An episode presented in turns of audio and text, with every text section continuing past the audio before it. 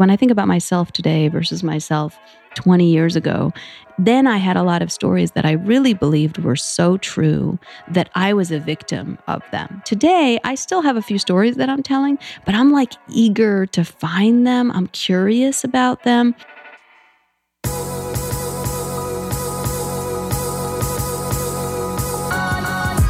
You're listening to the Almost 30 podcast, hosted by Krista Williams and Lindsey Simcik. Almost 30 started as a conversation about the transition from our 20s to our 30s. But then we realized life is full of transitions. So we expanded our mission. We are an intuition led, wellness focused lifestyle podcast that promises to deliver authentic conversations, diverse points of view, and insights rooted in optimism, growth, and intention. The Almost 30 Nation community is a group of purposeful dreamers who are smart, passionate, and always seeking the full potential in every aspect of their lives. At Almost 30, we're making magic together. We dream it, and then we do it. Thanks so much for tuning into the Almost 30 podcast. Here we go.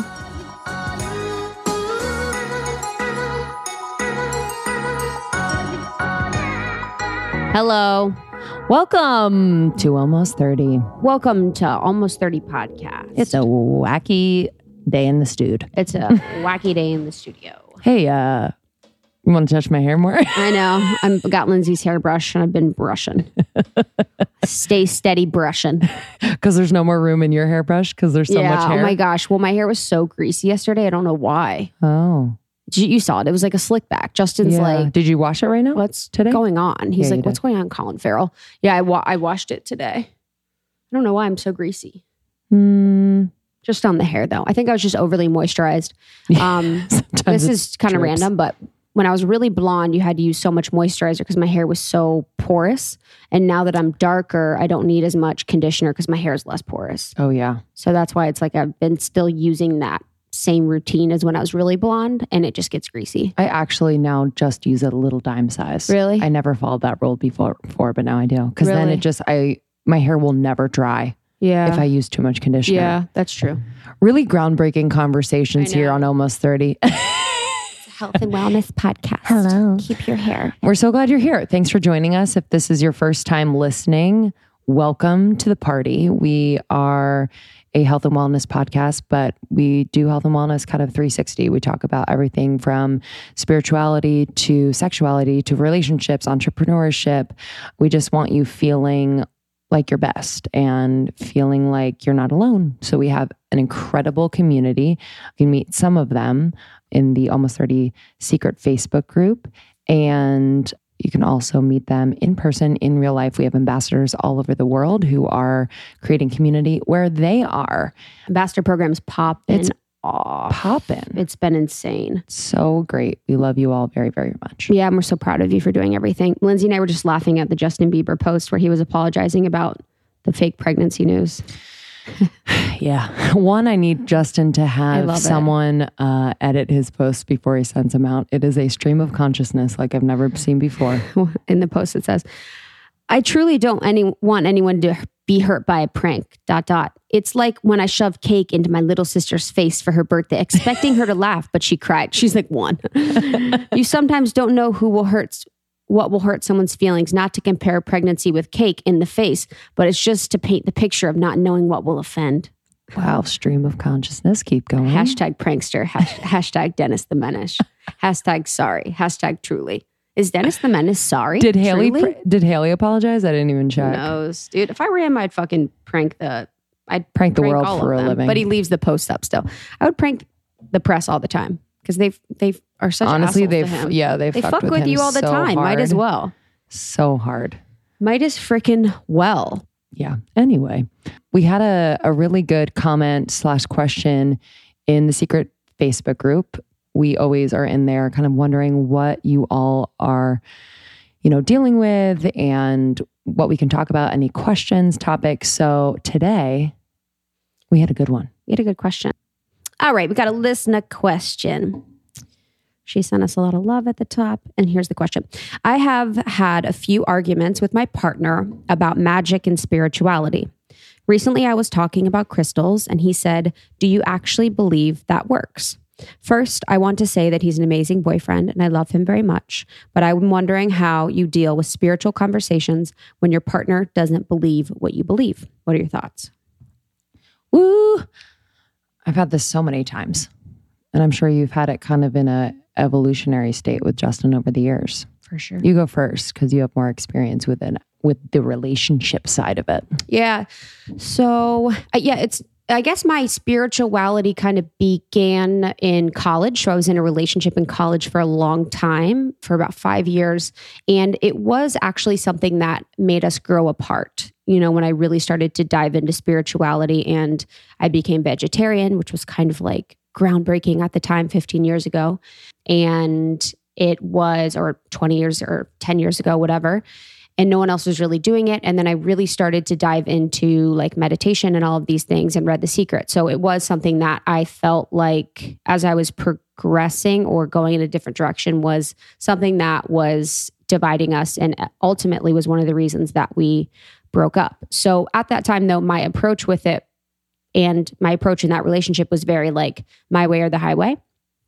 So I wasn't really understanding of their point of view or what they were doing or of their journey or of their growth. So I didn't really care if they were going to be doing what I was doing or not because I didn't really want to be in the relationship in the end, anyways. Uh, not to be savage, but to be savage. And then with Justin, and during the time when I was single before I met him, I really, you know, dove in headfirst to my spirituality. And with Justin, it's really grown. And I think one of the things that I learned from being in that long term relationship and being in many relationships before I was with Justin was I now see myself as a complete separate entity from my partner. You know, although Justin is my my soul contract, he is my everything. I really, really focus on myself and my personal growth outside of him completely. While I you know, expect him to respond to me respectfully and kindly and thoughtfully and listen to any ideas or any practices that I'm bringing into my life that are affecting me spiritually in a good way. I don't expect him to be doing things with me. I don't expect him to be meeting me at the same level with the spiritual hunger that I have. And I really respect his path and his journey. Would it be my dream if he was doing more with me? Yes. But it's not for me to decide what he's doing. It's only for me to focus on myself fully. Yeah, I completely agree. And I think that's the thing where, like, you almost can't have expectations um, as it relates to their spiritual understanding, journey, interest, whatever it is, because you're going to be let down you know what I mean? Like they're going to work at a different pace and they're going to have different interests. Honestly, like playing basketball on a Saturday, Saturday for them could be spiritual. So, you know, just allowing them to watch you and experience you doing your thing, I think is enough. And and what I've been doing, I think when I was in a long-term relationship in college, I definitely was not spiritual. I had intuitive pulls that I ignored because I was just so you know, enveloped in that relationship and worried about what he would think and what his friends would think and what my friends would think. And so um, now, like, having been out of that for so long and technically kind of single for a long time, I've really been able to commit to those things that make me feel more alive, that make me feel more spiritually centered and connected. And I feel good. And so when I've d- dated people recently and they kind of see quote unquote weird things I do, I try not to give it too much attention to be completely honest. Like I try to make it it it is my normal, so I just it is normal. So I, if if they're a little freaked out by it, I don't indulge that. They're inquisitive, I'm happy to answer like questions and be playful about it in that way, but it's it's a non-negotiable for negotiable for me and they don't have to be just like you said about Justin, they don't have to be doing it, right? If they want to, like, I dated a guy last year and um, he had never meditated before and he, like, you know, lived by the water. I was like, this is fucking perfect and you're going to love me for this. So I'm actually going to see if you like this. and he did, you know what I mean? So it's like those little things. And then they kind of like uh, have a, a different appreciation for what you're doing.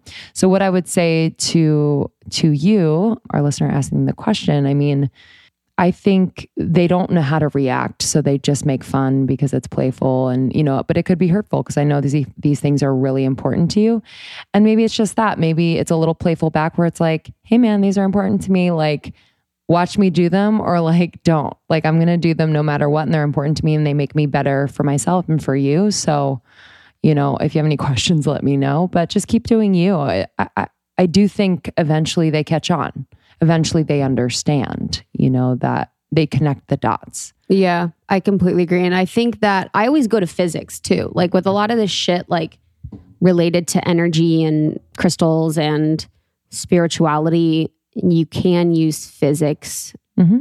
as a way to explain a lot of what is happening. So now with quantum physics coming out with so much information and ideas, I think that's been really helpful for the spiritual community because now the quantum physics realm supports a lot of what the spiritual community experiences and believes and it allows us to kind of come together and have an explanation for both sides. And then too for Justin and I, we I do I get two activities a month. So I get two things that I could do with him that are kind of out there. So if that's like the two nights ago, I, I Reiki'd him and that was one of my activities a month. So like I'll get to take him to a sound bath or he he kind of pushes it where he'll be like, if I'm like, hey, did you want to go on a walk? He's like, okay, that's one of your activities. But which hey seems, seems savage. But he allows me to do weird shit with him for two two times a month. And uh, then on the flip side too, I'm trying to be more supportive about basketball. and I'm trying to be more supportive about him doing whatever because I know that that's what makes him happy. But also, I think too, when people and, you know, guys in particular, especially if you're dating them, can feel an energy of insecurity about something when you're explaining it to them, it kind of makes them be like, what? You know what I mean? It's not like I'm getting an energy that you don't know why you like this or whatever. And you kind of just have to be like, I don't give a fuck. Yeah. Just be confident with Yeah. it. You know? and and join you know a subgroup in your area to talk about things like this Yeah. or talk about it with us you know in the Mhm. community and almost 30 nation and we're always here for you but um, and instead so of excited. Netflix and chill, just do Gaia and chill. yeah guys the best. Gaia Or even G-A-I-A, YouTube. Yeah, they might get interested by like actually seeing some things explained, like you said, scientifically. yeah like look at uh up look up shit about the pyramids is Yeah, it's dope wild. mars is dope there's a lot of stuff on the moon like if you kind of look in the world for different things that it can be really interesting i think for both guys and girls Mm-hmm. so tons Totally.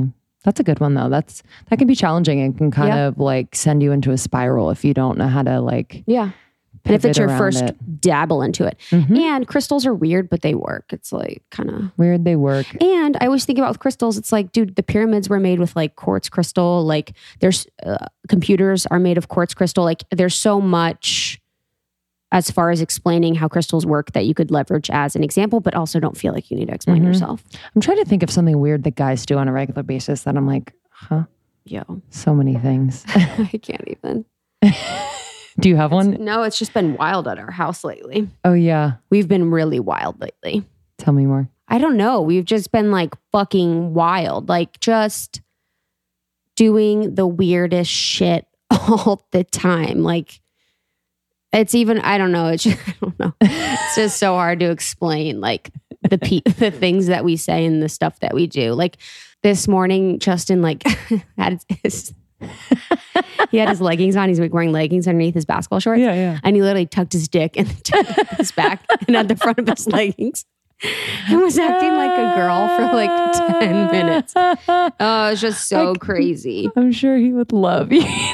Love. I know 100%. Literally, I'm going to get broken No. up with, but keep My- it between us. I think a lot of guys do that. That's fucking funny. It was hilarious. That is so funny. And we were talking about this.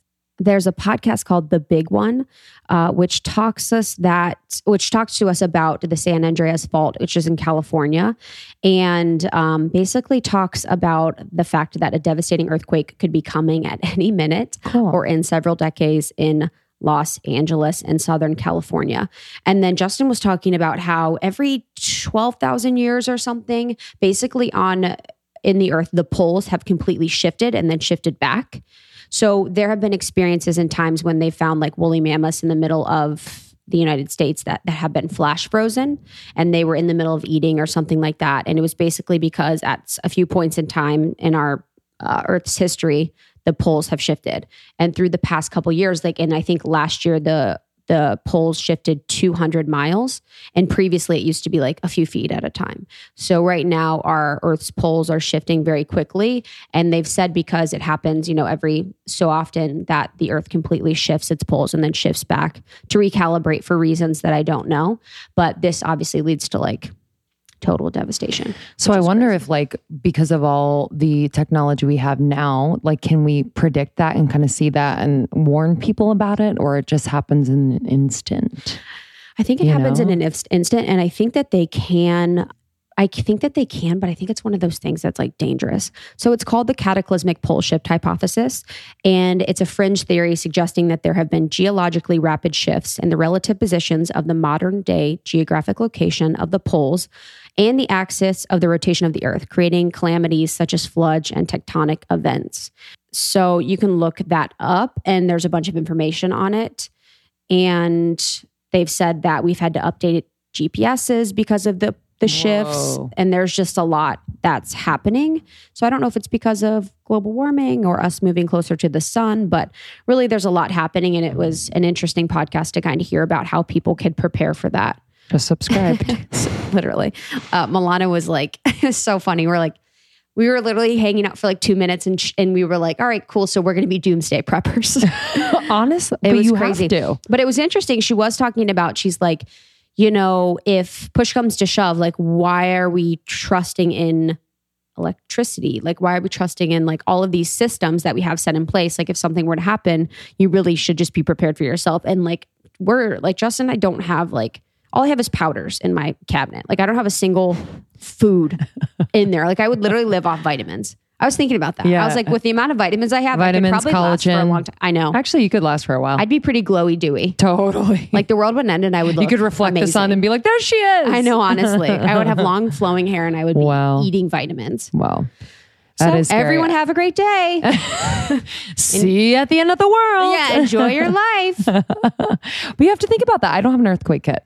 I don't either. And I I, don't live alone know what too. that is. That scares me. Dude, I know. Um, I just would hope. well, I hope it's just like not that bad, and I, I I would be able to like be in the middle of somewhere that wouldn't and nothing would collapse on top of me. Of course. Do you know what I mean? Of course. You're like, hey guys, if there's an earthquake, I would just like to be somewhere comfortable, maybe out of town. Well, I'm thinking of like my little courtyard out there. I'm like, Yeah. oh, I guess that's kind of where I would run. So I'm on the second floor, so I don't know. I don't know what happens either. I'm going to listen to the podcast. Yeah, especially for the LA ladies. Interesting. So It's another thing though. I'm just like, oh man, there's so much to there's so much to be scared about. yeah. You know what I mean? I was just like, oh, cool. Here's another thing to be terrified of, Mm-hmm. in addition to X, Y, and Z. Yeah. So, Anyway. Well. Okay. okay. Enjoy that one. Uh, on today's podcast, we have Biet Simkin, one of our dearest friends. Yeah, she was dropping some major knowledge. Um, Biet is a dear friend of ours, like we said. She is a meditation teacher. She is a motivational speaker. She hosts events all over the world. Um, she is a powerhouse with a beautiful, beautiful story. So I would definitely search Biet Simkin Almost 30 in iTunes and find our first episode with her. We did it actually maybe in our sixth or seventh month of hosting the podcast. Mhm. And it was a really, really powerful episode. She's great too because you know she grew up with a father who was deeply spiritual but she combines like ancient wisdom that she learned from him with kind of this just like beautiful youthful energy and and people get it Yeah. and she's changed a lot of people's lives and she's a new mom she has one of the cutest babies i've ever seen The most beautiful it's baby. too much I didn't want to hold it. I didn't want to hold her a lot because I didn't want to get too attached. Mm. I honestly was like, I, I can't do this right now. I can't love you too much right now. yeah she has these cute little eyebrows She's beautiful. She's so beautiful. and in this episode, Biet dropped tons of knowledge. We talked a lot about how she breaks a lot of her negative thought patterns, um, which I am fascinated by. We talk about how she brings abundance into her life. Uh, we talk about the new book. We talk about motherhood, how that was a very spiritual experience for her. So we really um, ran the gamut with topics. But, you know, I was just blown away with some of the things that she said during our interview. Yes. And her new book, Don't Just Sit There, is on Amazon now. So order it. And you can also order the audiobook version of it, which she recorded herself. And she has such a beautiful, soothing voice. And her music is rad too. You can find her music everywhere music is sold. So iTunes, on Spotify, B I E T S I M K I N uh, is how you spell her name. But I just love her. Yeah, so me too. So enjoy this episode. And then for announcements, just really quick for us, we are in London in the next couple days. So make sure to buy your tickets for the Peter Kelly event that we have. We have an event with Jenna Zoe, which is going to be a human design event where everyone will get a human design chart and we will teach you how to read charts. And then we're going to have a healing day with Milana Snow, and that's going to be on the weekend. So make sure to come to those events if you're in London, invite your friends. We would love to see you. Yeah. And even if you have like, if you're in Europe and it's really easy to get to London, maybe you make a trip with your girlfriends. You know, we just would love to hang. So almost30podcast.com. You'll see our new site up there. Uh, go to the tour events tab and you have all the info. Um, okay. We love you all. We love Share you. this episode if you love it. Rate and review on iTunes. We'll read a review on the other side of this and we'll talk to you later. Woo. We were laughing earlier about when Biet, when we had her on the podcast two years ago, maybe. I don't even know, forever ago. And I emailed her and pitched her, and she's like, sorry, I'm not 30. I was like, no, no, no. She's like, I'm sorry, I'm I'm I'm X." over 30. Yeah, you're like, well, I'm no, over I'm turning 40 in a few days. Do- I know because I think at that time, yeah, you were like 38. I was Yeah. like, damn. Yeah. Do you feel 40? now I do. Yeah. Oh, yeah. I can't wait to be 40. It's very weird. Yo, It's like a weird thing. yeah, life gets why. better It does. as you get older. It does. To be honest, Because women, I, I probably as Mm. men too. Men get like even better looking. I think we get better looking too. There's this thing that happens Mm. when we like are more in our bodies Mm. and confident. Hopefully, if that's kind of how it feel goes. that. You know what I mean? Yeah. Oh yeah, for sure. I don't know if I look better, but I feel You like do. I. I mean, I Mhm. feel love it. so embodied. Yeah, I didn't feel Oh. embodied at 30 at all. I was And like, how was pregnancy as far as like embodiment? Was that like insane? it was so amazing. It's much easier to be embodied when you're pregnant. Why? So because you've got a fucking baby inside Yeah. of you. Am I allowed to curse? Yes. No. because because um I didn't know maybe you had like listeners in like India or something. There's someone I did a podcast once and they were Wait, like, "Well, we have uh we have a, a very intense listener base in like India and They don't like they cussing? don't like cursing." I don't know. I Oh, was like, wow. I didn't know. Well, Oops. I'm sorry. we probably do have Yeah. listeners in India. Yeah, honestly. Whoops. Love and respect. Yeah. So it's easier when you're pregnant. And everyone was like, all your food problems and like body issues will just go away after this. And because they went away while I was pregnant, all my like food and body stuff just was gone. And then as soon as I had her, it came right back. Really? And it did. And I was like, fuck, they said this wasn't coming back. And, but now it's gotten better. But to be honest, for me, it's gotten better because I like follow a very strict regimen and that works for me everyone's different. Some people like to like, you know, eat a lot of ice cream and that makes them feel beautiful. Like I can't do that. I'm an addict, you know. Yeah, I feel that.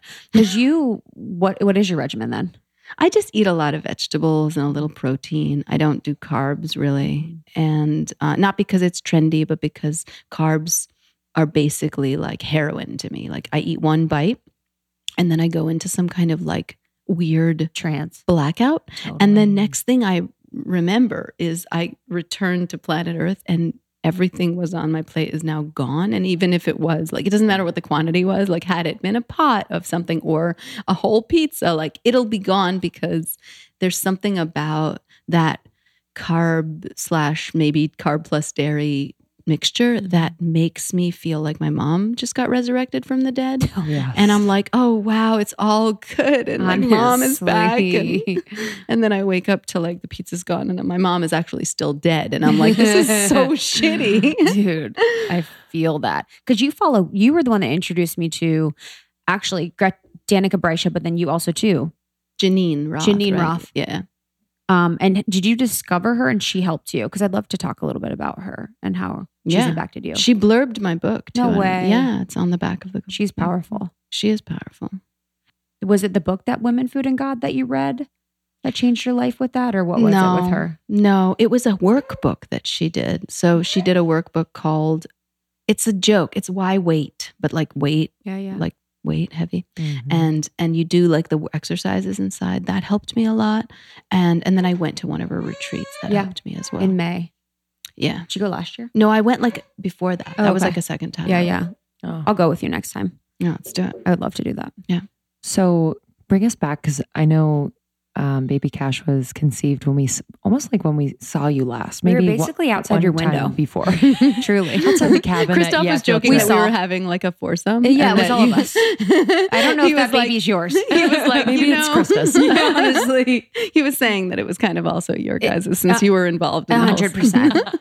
we, we, we swept, we pushed you off for the night and we said goodbye, lovebirds. I mean, we all Ah. came, so it's hard to say. A Yeah, One hundred percent. When I looked at Cash, I was like, she could be mine. yeah, what was going on at that time? Were you trying to get pregnant? Were like, you know, and with your your body issues that you spoke about, just kind of like how you felt that was impacting maybe conceiving. Like, I don't know. I've never tried to conceive. Yeah. Um so just kind of bringing that spiritual piece of like things that need to be aligned in order to conceive in your Mm. experience. Can I be a? I mean, I'm going to be kind of intense with this answer. Yes. So Yeah, I you're don't. intense with almost everything. I know. I really am kind You're of like, dick, "Can I you just know. I love it.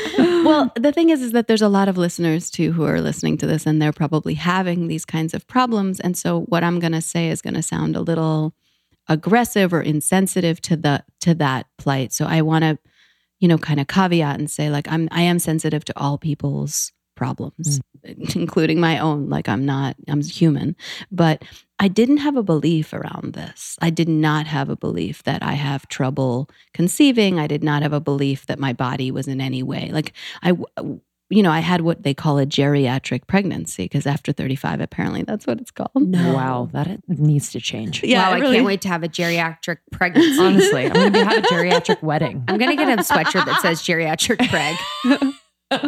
Huh? Really. And I'm like, I look so young and like I mm-hmm. just feel so Yeah. young. And so, like, when I heard about that, I was like, that's so weird because I really don't think that I'm going to have any trouble getting pregnant. I just feel so fertile. I have a very steady period. Oh, and then I was on birth control for like six years. So I got off of it like a, a year before we conceived because I, or like six months, six months before we conceived, I was like, you know, I'd like to get pregnant maybe this year. So like, I'm going to get off it just so that my body can regulate. And I spoke to this woman who's like a fertility expert and she was like, you're going to be fucked. Like, you don't understand. You've been on it for six years. I literally went back to a perfect period within three weeks. What? So it's not true. Like, there's a lot of mental stuff around this stuff. Like, I just believed that my body would return to normal and it so it did and and then i felt really good i felt very good and hot in my body like at that point in time and we were we eloped with shaman I remember that. right and then It was so windy. it was so windy and beautiful. it was like we were like let's get the fuck out of this Yeah. beach. But anyway we we left and it was such a beautiful time. And then we were like let's go to yeah field trip. And christoph was considering flying home but then he was like no i think i'm just going to join you. So he changed his flight came with me to yeah field trip and we made it kind of like a faux honeymoon almost. And then and i turned to him and i was like hey babe like i'm ovulating according to the app. And he was like You want to bang? And i was like sure. And we had sex once and then he left for New York. And two weeks later, I saw him. I was totally pregnant. So there was no trying. And I also just don't believe in trying. Like, Yeah. what's to try? Like, fuck your fucking partner on the kitchen floor. Like, you want to get a fucking baby? Love harder, you know, love a lot. And that's not to say for like all the people who are cursed with really fucked up shit around bearing children. I just spoke to someone recently who had a horrible thing happen. I've had a lot of horrible things happen, which I know we're going to get into some of this stuff, but it's like between my last daughter dying and my house burning down, and I get horrible stuff. But how much of the horrible stuff that we endure is our of our making? Do you know what I mean? Mhm. Like, I'm not saying that if I'm not saying that my shit I'm not responsible for, then how come people are saying, like, I just don't know? It's because of the pharmaceutical industry. It's like, no, it's because of you. Why do people take on those stories? Like if someone has, you know, a an experience around like their womb or maybe carrying a child and miscarrying and just saying like, well, I'm not made to have a child or I eh, Yeah. I'm a liability when it comes to having a child. Like, why do we take on those stories that tend to like tell our body that we're not, you know, instead of just believing that it is a place where it can be fertile and etc. I think we like the story. And Mhm. we, it's a harder thing to sacrifice certain stories than it is to keep them, right? So I, I think we all have stories that we're still telling ourselves, everyone at this table, right? But like those stories, the difference I think between, like when I think about myself today versus myself 20 years ago, it then I had a lot of stories that I really believed were so true that I was a victim of them. Today, I still have a few stories that I'm telling, but I'm like eager to find them. I'm curious about them. And when someone points it out to me, which I have really good friends who do, I'm like, oh, thank you. Like, I'm not like, no, I'm fine. That's not true. It's the pharmaceutical industry, you know, like, or whatever. Like, I don't blame that my dad was poor or that my mom died or that, you know, there's a lot of fucked up things that happened. That's not the reason that I am vain. It's not the reason why I'm full of shit. It's not the reason why whatever like flaws that we have you know or like my eating disorders like have not been because um, of the modeling industry. Or social media or something. like yeah that. it's not because of when i mm. scroll social media i get jealous. That's not their fucking fault. It's me like not like afraid to love myself because if i loved myself i'd have to really lose a lot more when i die. That's terrifying you know? Like how much you know what i mean? Yeah. What's an example of like a time when a friend has has called you out on a story, and how did they do that? um thinking Yeah, because it's such a that's challenging. Yeah. And I want to know how to do that Yeah. or how to receive that. how to do yeah how to do it or how to receive it, or even Christoph. Yeah, I mean, just recently, like I was at lunch with a friend of mine, and I said, "Well, some people don't get what I'm up to in the world," and she just looked at me like, "Well, who are you being that has them not getting what you're up to?" She didn't. She didn't take it at like, "Oh, I guess some people just don't get the greatness of Biet." Like she was just like, "Oh, really? So you have some ideas around how you're not great still?" And I was like, "Oh yeah, I do. That's right." and it was cool. It was just like I just landed for me. I was like, oh, this is a person who's saying something true. And it felt good. Wow. Yeah. I love that. Mhm. And it was just in the moment, quick Yep. and true.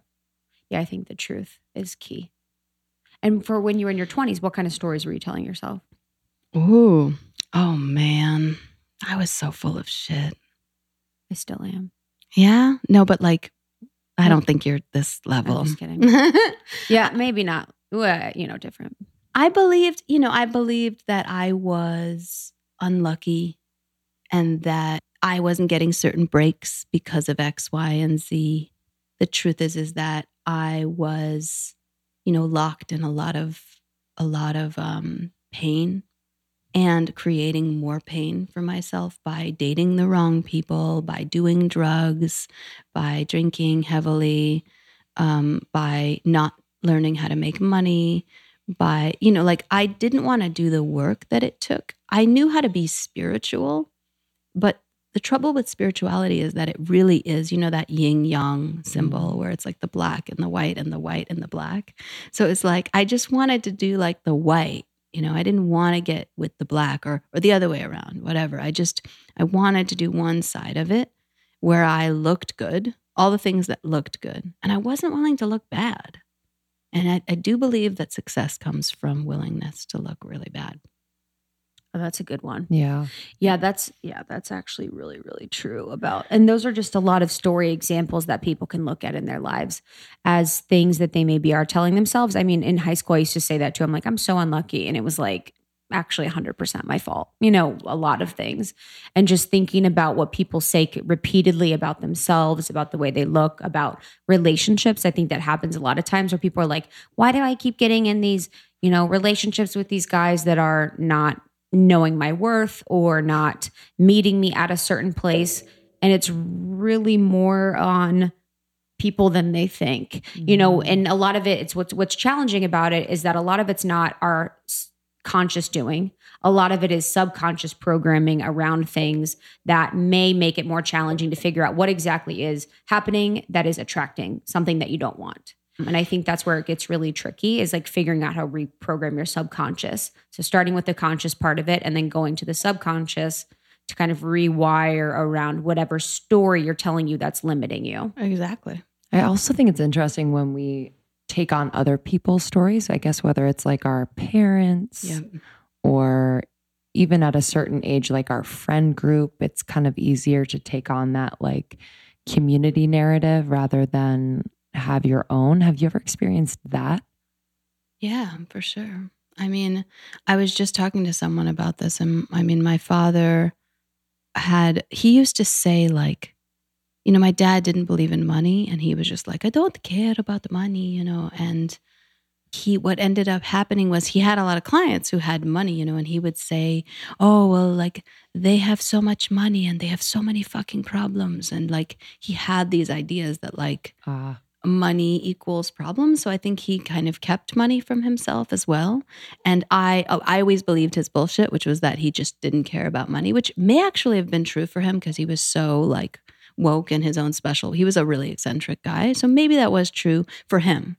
But I took it on when I was older and I said things like I just repeat, I mimicked him and I said, like, you know, people, I didn't say it with that Russian accent. Honestly, they're like, who are you? It's like I want you to. Yeah, honestly. I was just like, hey, you know, like rich people are fucking evil. It's and part like of the vibe with yeah, music and the, what you were doing like fits the vibe of that. Yeah. You want to be struggling yeah. in a way.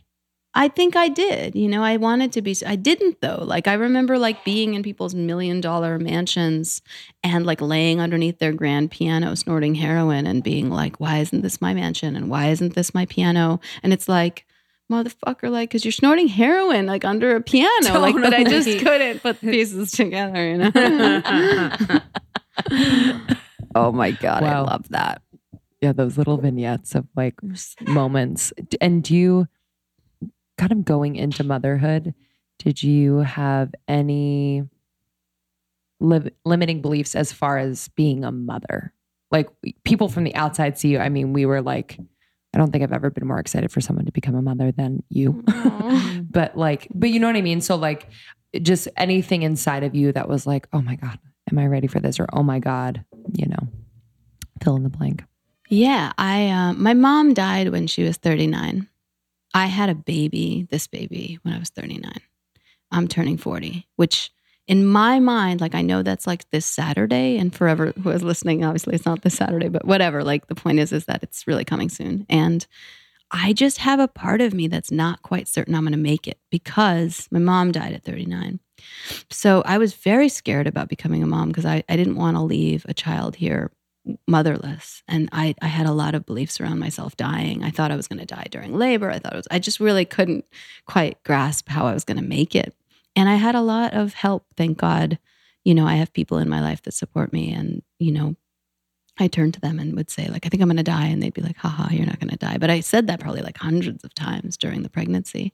And then i didn't have i mean i have money. I, I make a really good living but like i I didn't have the kind of money that I believed was necessary for a person to live the kind of life that I, you know, live. And I'm going to get to this really fun story. So I was just like, okay, I'm, I'm, you know, I just, I believe in the freedom to like hire help and and go live a, big life. And you know, I had a book coming out, and I was like, I have a book coming out. Like, how am I going to do this with a baby? Like, I don't want to be like you know, hand Right. washing underwear while I'm like trying to connect, connect with my PR team. Like I want, I wanted like this luxurious life, right? And so I was like, I was waiting in a way. Like I was like, I shouldn't have a kid until I'm like Oprah levels of famous, you know? And then it dawned on me that like that's probably not how this works. And actually that's a lie that I'm telling myself. That's and I so I remember I was at this party and I had I was really I was not pregnant yet. Uh, we were just talking about it. We weren't trying. We were just talking about that soon we would get pregnant in one shot. And so I was like talking about it and I was like, "Oh god, I'm not Oprah levels famous." So I shared that with someone that I'd never met before like at a party, and they were so horrified for me. Like they were like, "Oh my god, Biet, like that's that's so and they tried to console me like they were like that's so like dark. And I was like, you think you're telling me something I don't know? Like I'm sharing something with you that's obviously not something that's something that I would want to hide from everyone. I want everyone to think that I'm rich and I'm fucking perfect and that I'm Oprah levels of famous, even though I'm not yet. And so, like, mm. to, for me to say this to you, it means that I'm sharing something with you that has a lot of lava in it. It has a lot of power. And it was weird because I shared it and they did the thing that I thought they would do, which was try to mm. like console me, which mm-hmm. I was just like, you don't, you're not getting what I'm saying here. Yeah. This is like some real shit. And I walked away feeling so empowered because I was like, all right, all right, cool. Like now that person knows that I'm not Oprah levels of famous, even though, like, in my mind, that's like the most embarrassing thing. Anyway, the point is so then I was like, go forward. I remembered that I had this contract with the soul, and I was like, I'm going to have this baby. And there was a million things that went wrong during the pregnancy, too. Like, I had a super easy pregnancy, but we found out that she had like a turned foot, and we had to give her surgery. She had a surgery within, like, way. yeah, like In the womb? No, no. Oh. I was like, Wow. oh my God. Like So technology. advanced. Yeah. no, she had one recently, like before I- Oh. as a baby. But um, but yeah, so like I had this whole thing anyway. She was born, and I'm like, I almost died. Like as soon as she was born, I came home from the hospital and had like this episode where I was vomiting nonstop for seven days. I couldn't keep an ounce. I couldn't keep a sip of Gatorade down. They had to take me back to the ER over and over. I had the doula and my husband circling me 24 hours a day. I was breastfeeding the whole time. I had no Oh. calories in my body. I looked like Angelina Jolie. I know it's really, really difficult, but like I was, I honestly prayed for death that week. Like I've never, like, I looked up to what I call God and I was like, if this is how it is, like, I'm good. Like, you can take me. And I really was certain that I was going to die because I'd never been so sick in my life. And I do believe that came from the belief that Yeah. I was gonna die, and also a processing of the grief of losing my last daughter. Mm. And having been cut open in the exact same spot, I think really opened up this like wormhole. Wow. And so then I made it. And of course, I made it in like the most Biet way. Like we're sitting at the ER and I've been vomiting for seven days straight. I'm on like an IV drip, and my husband is sitting next to me having a meltdown, like trying to call for 24 hour nanny surveillance while I'm getting admitted to the hospital because I may die. And all of a sudden, I turn to him like Robocop, and I'm like, Is that rice? And he was like, Yeah, it's basmati rice from the bodega. And I was like, I'm so hungry. and he was like, What? He was like, Do you want some? And I was like, yeah, I'm so hungry. And he's like, okay. and I like grabbed it from him and started shoveling You're it like in my carbs. mouth. Hell yeah. and your That body's like, I gotta yeah. die to get carbs. yeah, apparently. So I was like shoveling it in my mouth. And he's like, slow down, babe. Like, you almost died. Like, you haven't been able to eat anything in a week. And it just ended. Like, in that moment, it just ended. And then I came home and I was like, oh my God, I think I can be a mom. I think I can do this. And that's when it hit me the reality that I don't have enough money. And I was like, well, not enough money, whatever. I make a lot of money, but it was like not what I envisioned. Mm. And so that week, I just opened up my heart and I doubled my income. no way. Yeah. How? I mean, like I did a bunch of things. I b- did a bunch of things different, but like a lot of changes occurred right then and Yeah. there. And it was like all of a sudden I just got all these like speaking gigs and like weird Wow. opportunities started coming in and people giving me like $20,000 bills for like, you know, the work that I do. But just it wasn't like it just started flowing and I think it came from me deciding that I don't have to be Oprah levels of fame to have a baby that this baby can be the vehicle that bring energetically that brings all the wealth in. Wow. That's insane. What was the baby foot surgery? She was born with a club foot, so her foot was like turned in. Mm. And so they had to, and yeah, it was just like Yo, that- horrifying. What? Like, no, no. No. Could never watch a baby get put on. We had to watch. No, she wasn't being put under. They Oh. like, yeah, she was a she was awake. She, they just like numbed her little leg, and Good. Oh, wow. Baby surgery. Oh, it was like a muscle thing that was pulling. yes, Got it. Got it. Got it. I thought it was. and it was like four, three full casts on her leg, plus of that, and now she wears these orthopedic boots at night. No, sexy.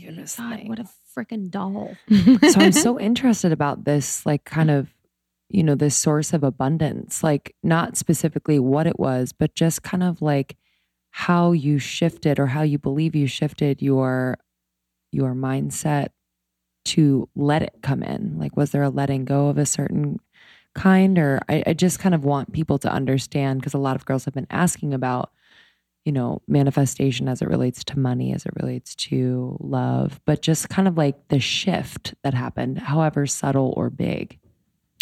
What did it feel like? Yeah, it felt like, you know, I remember I had this coach many years ago, and she used to say to me, she was like, Biet.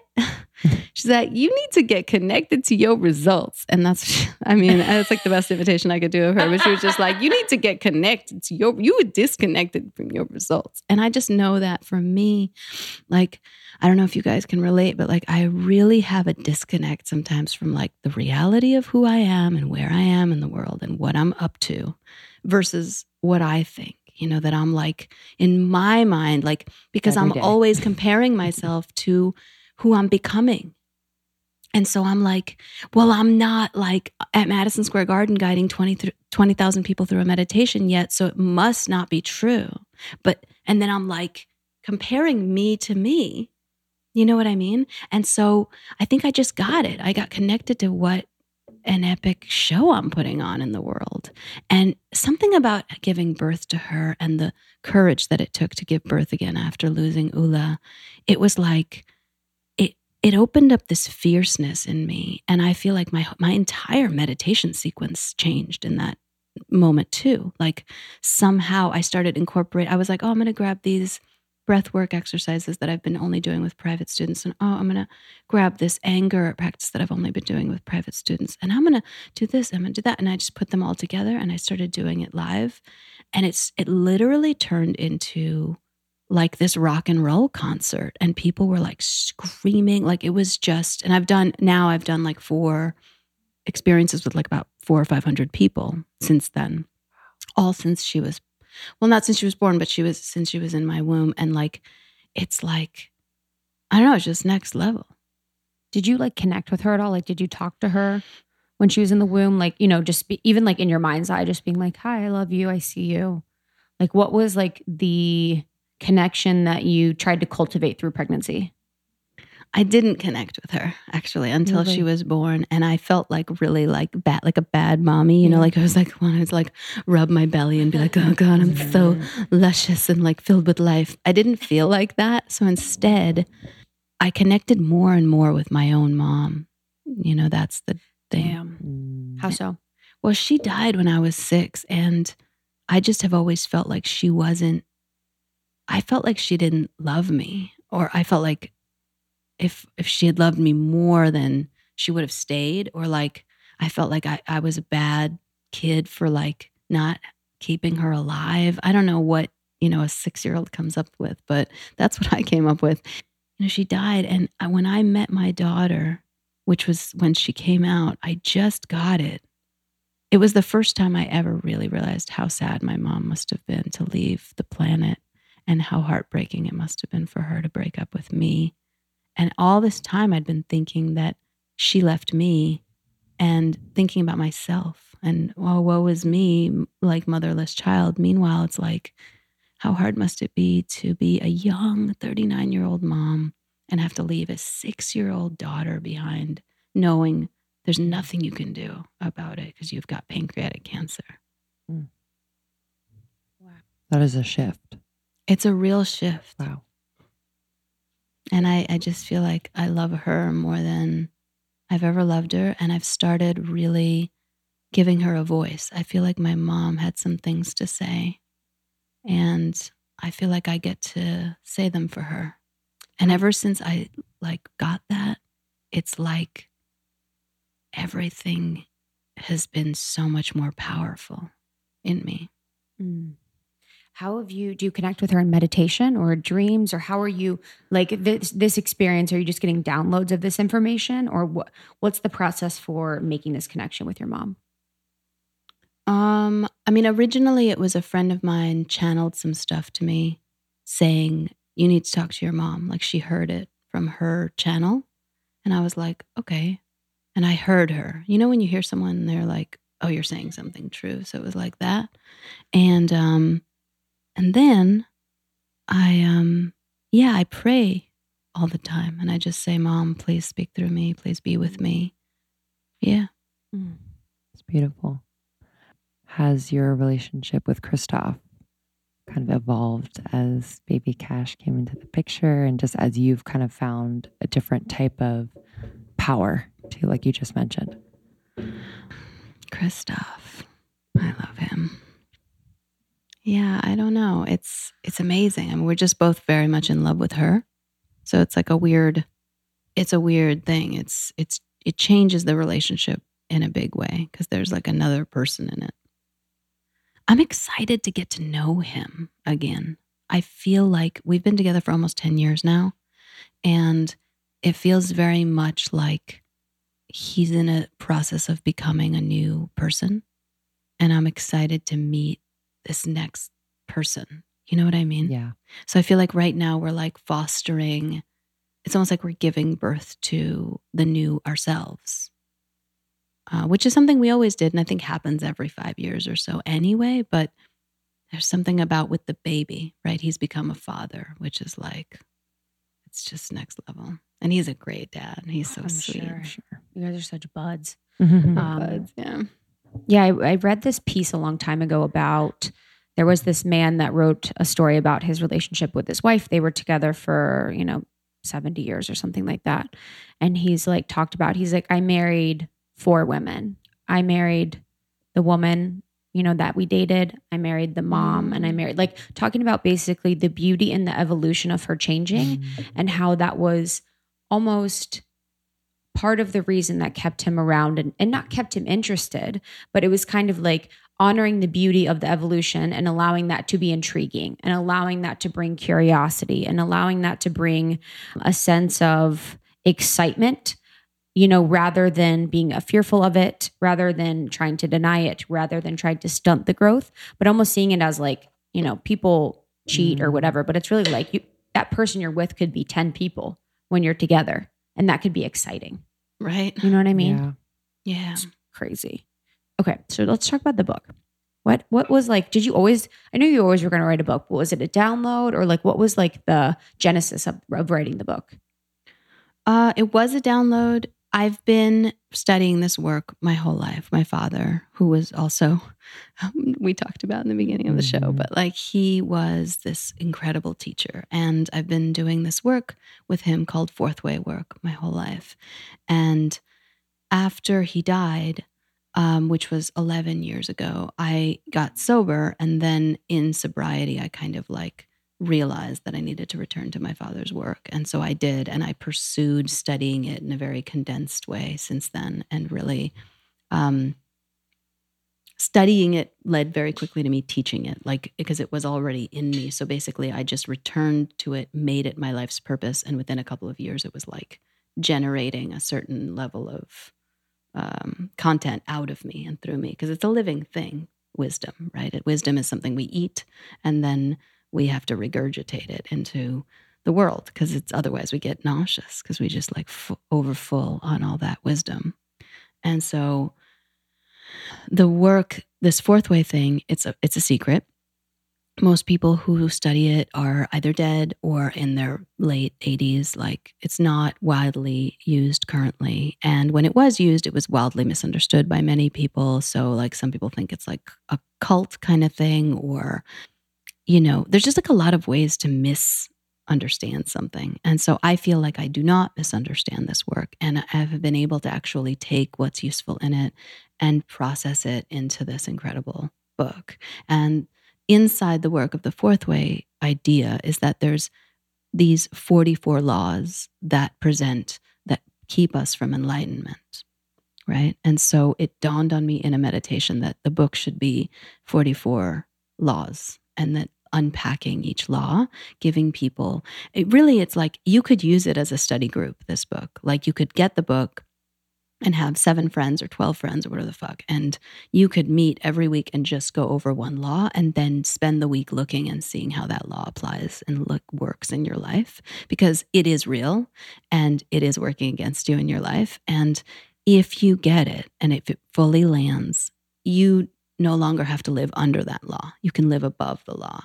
And then your life becomes like what we're talking about here. Like, ah, I doubled my income in a week. It's like, I mean, that's in the real world. And that's the thing about fourth way work is that it's meant to be done by a householder. It's meant to be done by a person in the world, not by someone who shaves their head and goes off to the mountains, which I know none of us are planning on doing. So, My hair's There's the only time. thing.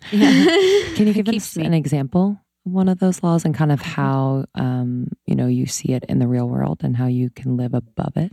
there's so many. Know There's there's so 44. many. I Literally, What's law number good. one?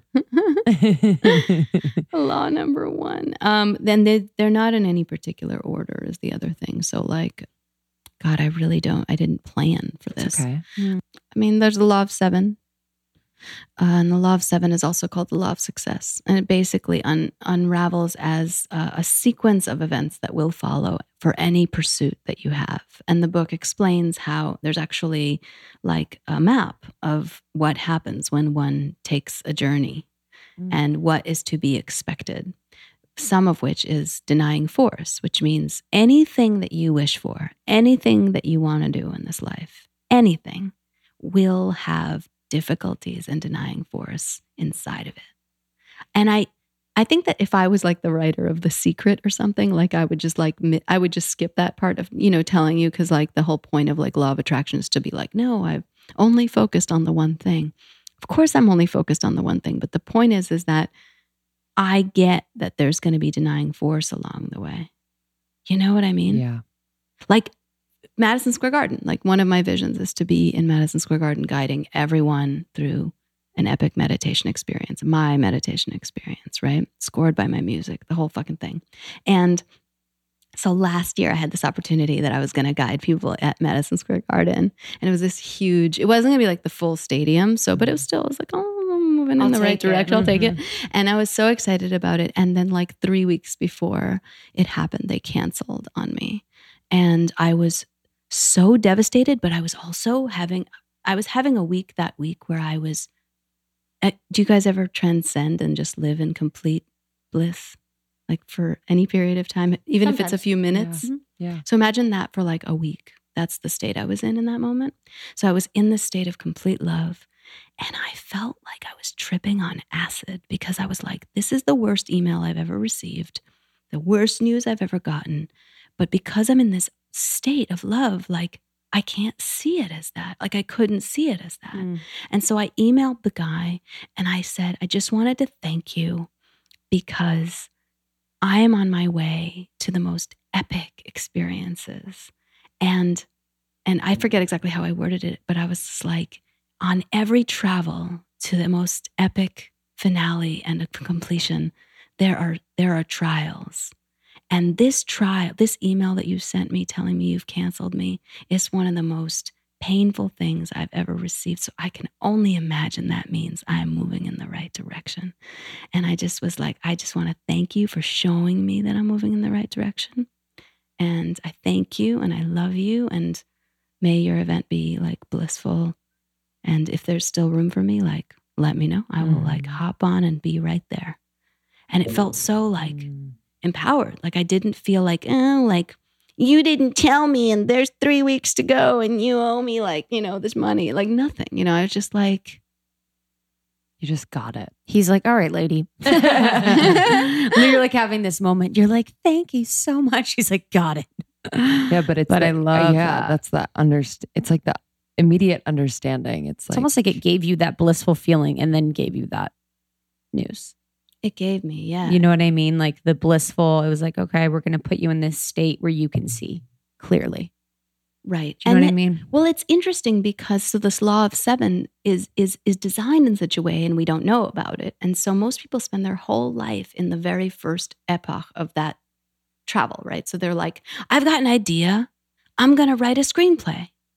And then they never do it. I actually did a seminar once where this person was like, I want to write a screenplay, but I just haven't. And it's been five years. And I was like, five years.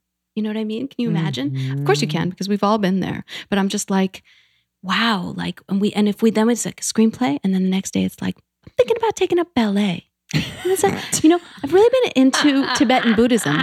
And then it's like Tibetan Buddhism one day, ballet the next day. Now I'm getting into five rhythms. Now I'm doing this. Now I'm doing that. Now I'm going to go do an ayahuasca trip. Like, okay, I get it, Mhm. but you're not fucking finishing. There's no finish line. You know, there's no clarity of purpose, you know? And so I think all of us have a dream that actually has legs. And then I believe that people like Michael Jordan, like when they were like flying through the fucking air to do crazy shit with that ball, like I do believe that at some point along their journey, they were faced with a mm. similar experience, similar to the email that I just described, where it was like, not gonna happen.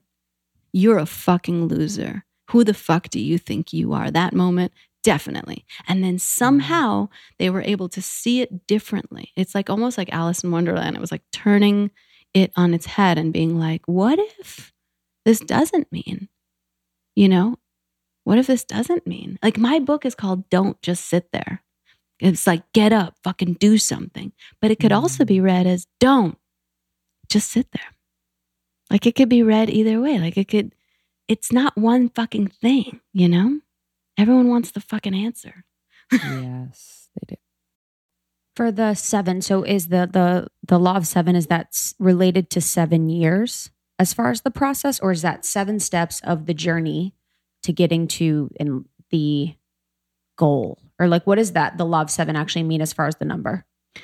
The law of seven is a cryptic secret law that's encrypted in our world, Okay, okay. right? So what you said makes perfect sense, right? Is it seven years? Yes, it is seven years, right? Is it seven colors in a rainbow? Yes, it is seven colors in a rainbow. Like, mm-hmm. oh, is it seven notes in a scale? Oh, yep, yep, it's Mm. seven notes in a scale. Like, that's so weird. No, it's not. It's because the secret is hidden amongst us. And that's where it's going to be concealed. And so in this book, I unveil how that principle is actually working in our lives. And yes, it is seven uh, stages to completion of something, two of which are dif- one of which is difficulty, and the other one is the law of impossibility. Mm. Like if you're going for something that's impossible, isn't that cool? Like that's what a miracle is. A Yeah. miracle is something impossible. Yep. That's why we like those people. Mm-hmm. I the way you said that was so funny. You're like, that's why we like those people. we like them a lot. we like them a whole lot. But if you hear like those stories, I think I, I'm going to say it wrong. There is something about Michael Jordan's journey that is like whether he didn't make the basketball team in high school or something like that. But then I was also watching this, um, I think the Dawn Wall on Netflix, and this guy was scaling El Capitan. It's not free solo, it's another one, but same rock face. Yeah. And along his journey, he was speaking of a saw, because we can kind of hear a saw in the distance. He sawed off his finger. And in free climbing, you need your fingertips. But like, he was like, what are the odds? Yeah. What are Right, the right, fucking odds? right, right. Didn't have a finger, like a very important finger for, That's right. for climbing. And he fucking did it. Right. He trained the like he trained himself. Like there was Wow. the, that was like the turning point. Yeah. It was like the absolute thing that would make it Im, quote unquote impossible. Mm. And Yes. then he fucking did it.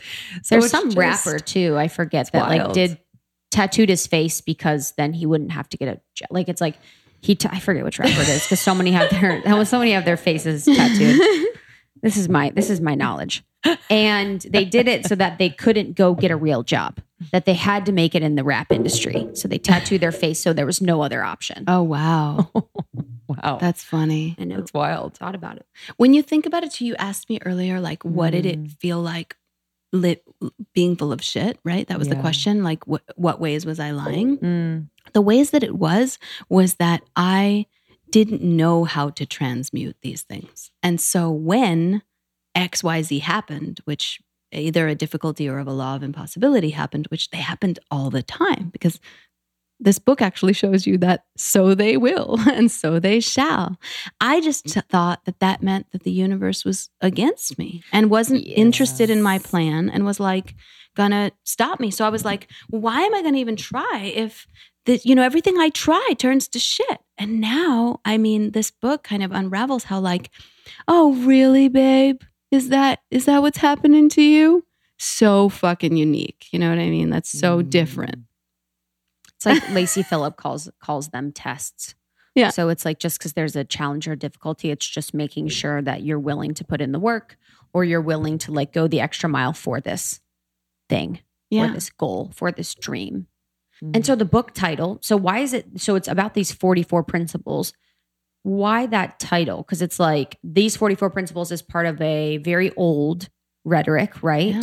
So it's an interesting title to make it so like progressive and and kind of not related to the fact that this is like ancient teachings. But I know that's Mm. purposeful. So I'd like you to talk about it. Yeah, I mean, I think like, you know, what Marianne Williamson did for A Course in Miracles is what I'm doing for Mhm. Fourth Way work. And the truth is, is that I don't know anyone who is studying A Course. You know what I mean? Like Yeah. people, they didn't know. She brought it to them and I'm bringing it to the people and it's beautiful work. And the truth is, is that I'm not a zealot. I don't believe in like one type of teaching, but the Fourth Way lens is one that I've been using to understand all ancient texts. So if I'm reading about mystical Christianity, I am using the fourth way lens to grasp that. If I'm reading about Sufism, I'm using the fourth way lens to grasp that. And so it's really helped me to be able to fully understand, you know, and it, I'm not the first. I mean, Osho's teacher was Gurdjieff as well. And I know he's got a bad rap right now, but he was so special. I actually do. Mm. Oh, Osho. Classic. I know my Osho. Yeah. um, you mentioned earlier, like your new meditations, whether live experiences or within your own meditation, had breathwork practices, and then I don't know if you said anger practices or kind of what does that look like? And like, can people be doing that as a part of their meditation practice?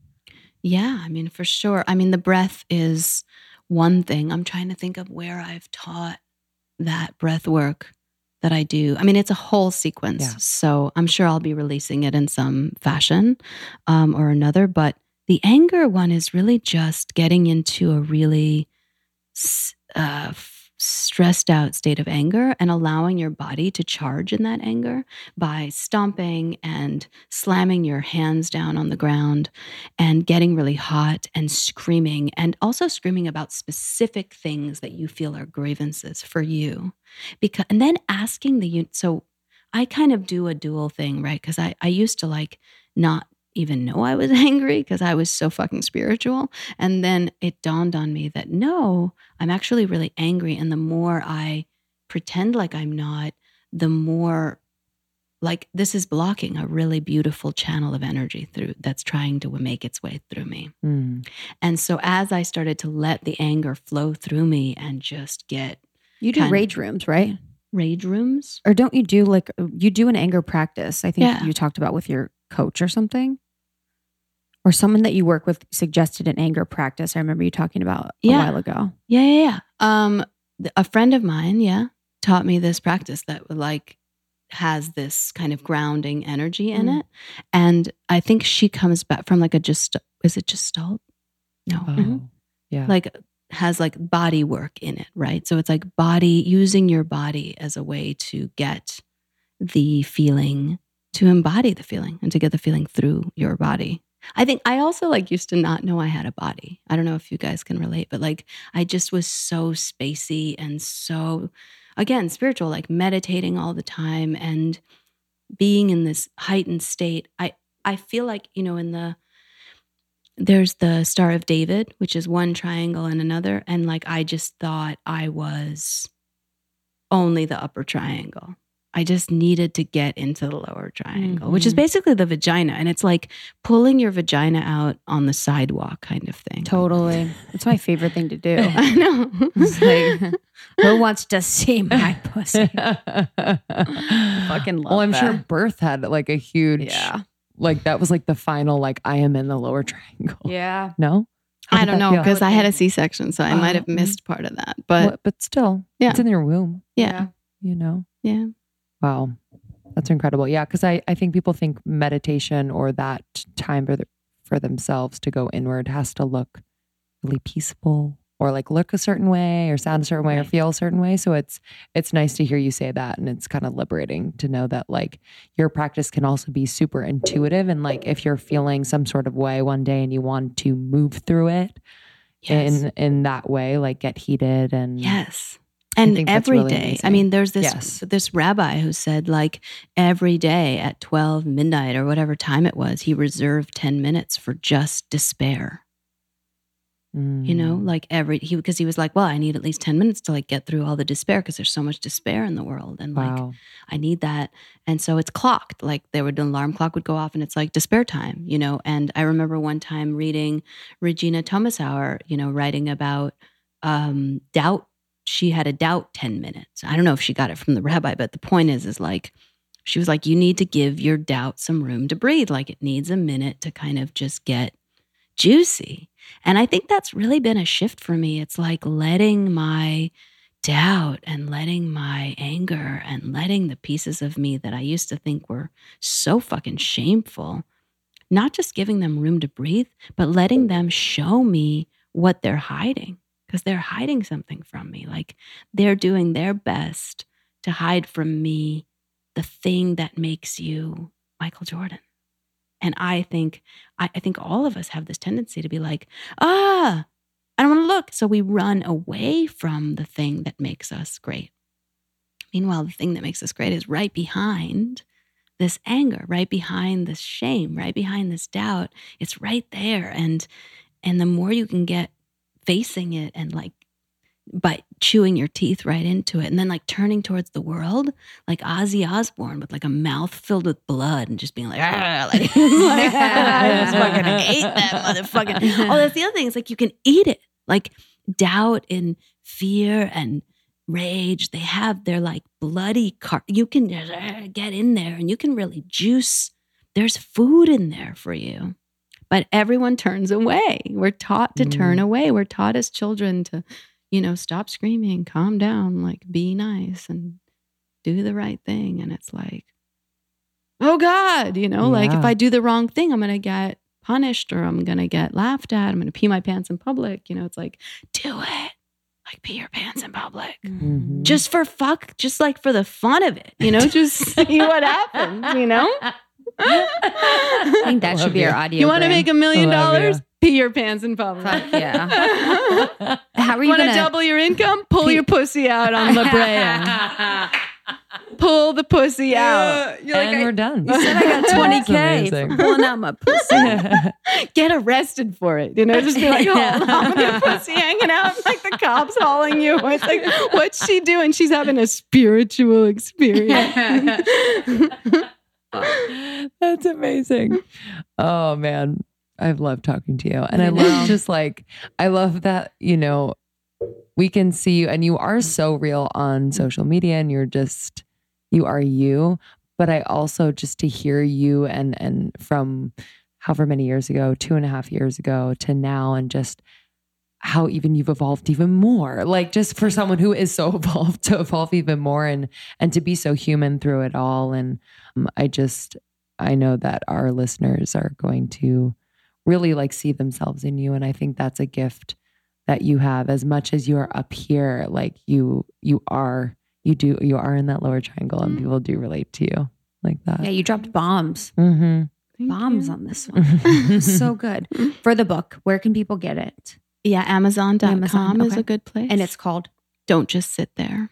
And I mean, are you guys going to have like a link associated with? Mhm. But yeah, it's Don't Just Sit There. And there's also going to be an audiobook coming out. Are you But gonna do it? great I don't know when this is, is coming out.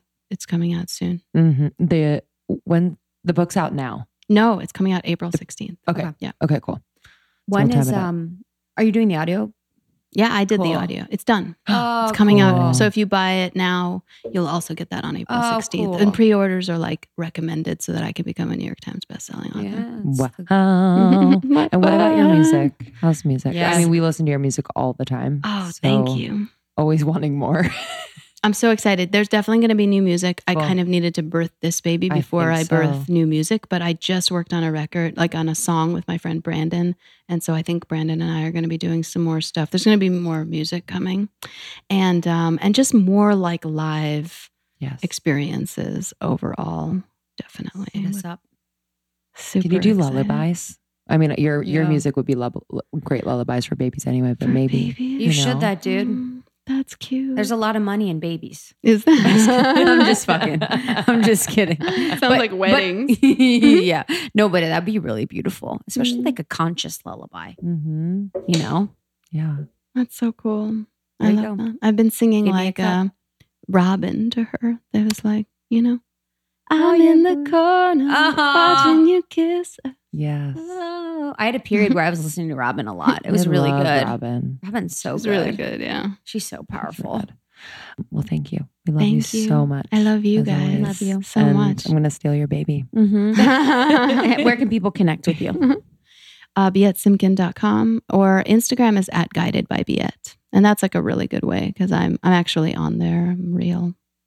Yes, you Not, are. I'm not a bot. You are real. It's true. She's real. I'm a bot. I am a bot, You are, actually. You are, Yeah. you, you are RoboCop that turned to your husband and said, "Give me that basmati rice." Yes. I would have loved to have been there. I know, same. He's like, "Don't puke on me." I'm like, what? But people often say to me, they're like, oh, your phone, the phone, you know, it's like this machine, it's going to take over. And I'm like, but I'm already a machine. Like, it's not any different. Like, my soul is still, you know, Mhm. Like, isn't that the work we're doing here? You know what I mean? Yeah. So, It's a hologram, anyways. All right, we love right. you. Love y'all. Thanks for listening. We'll see you next time. See you next time. Bye bye.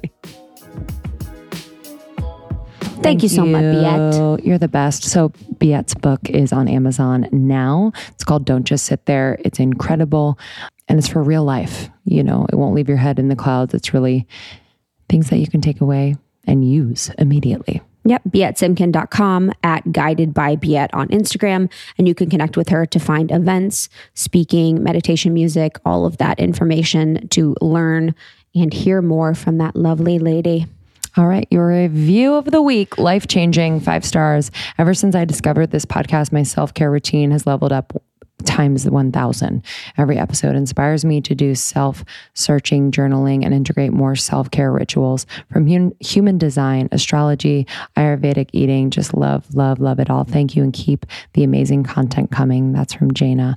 Thank you.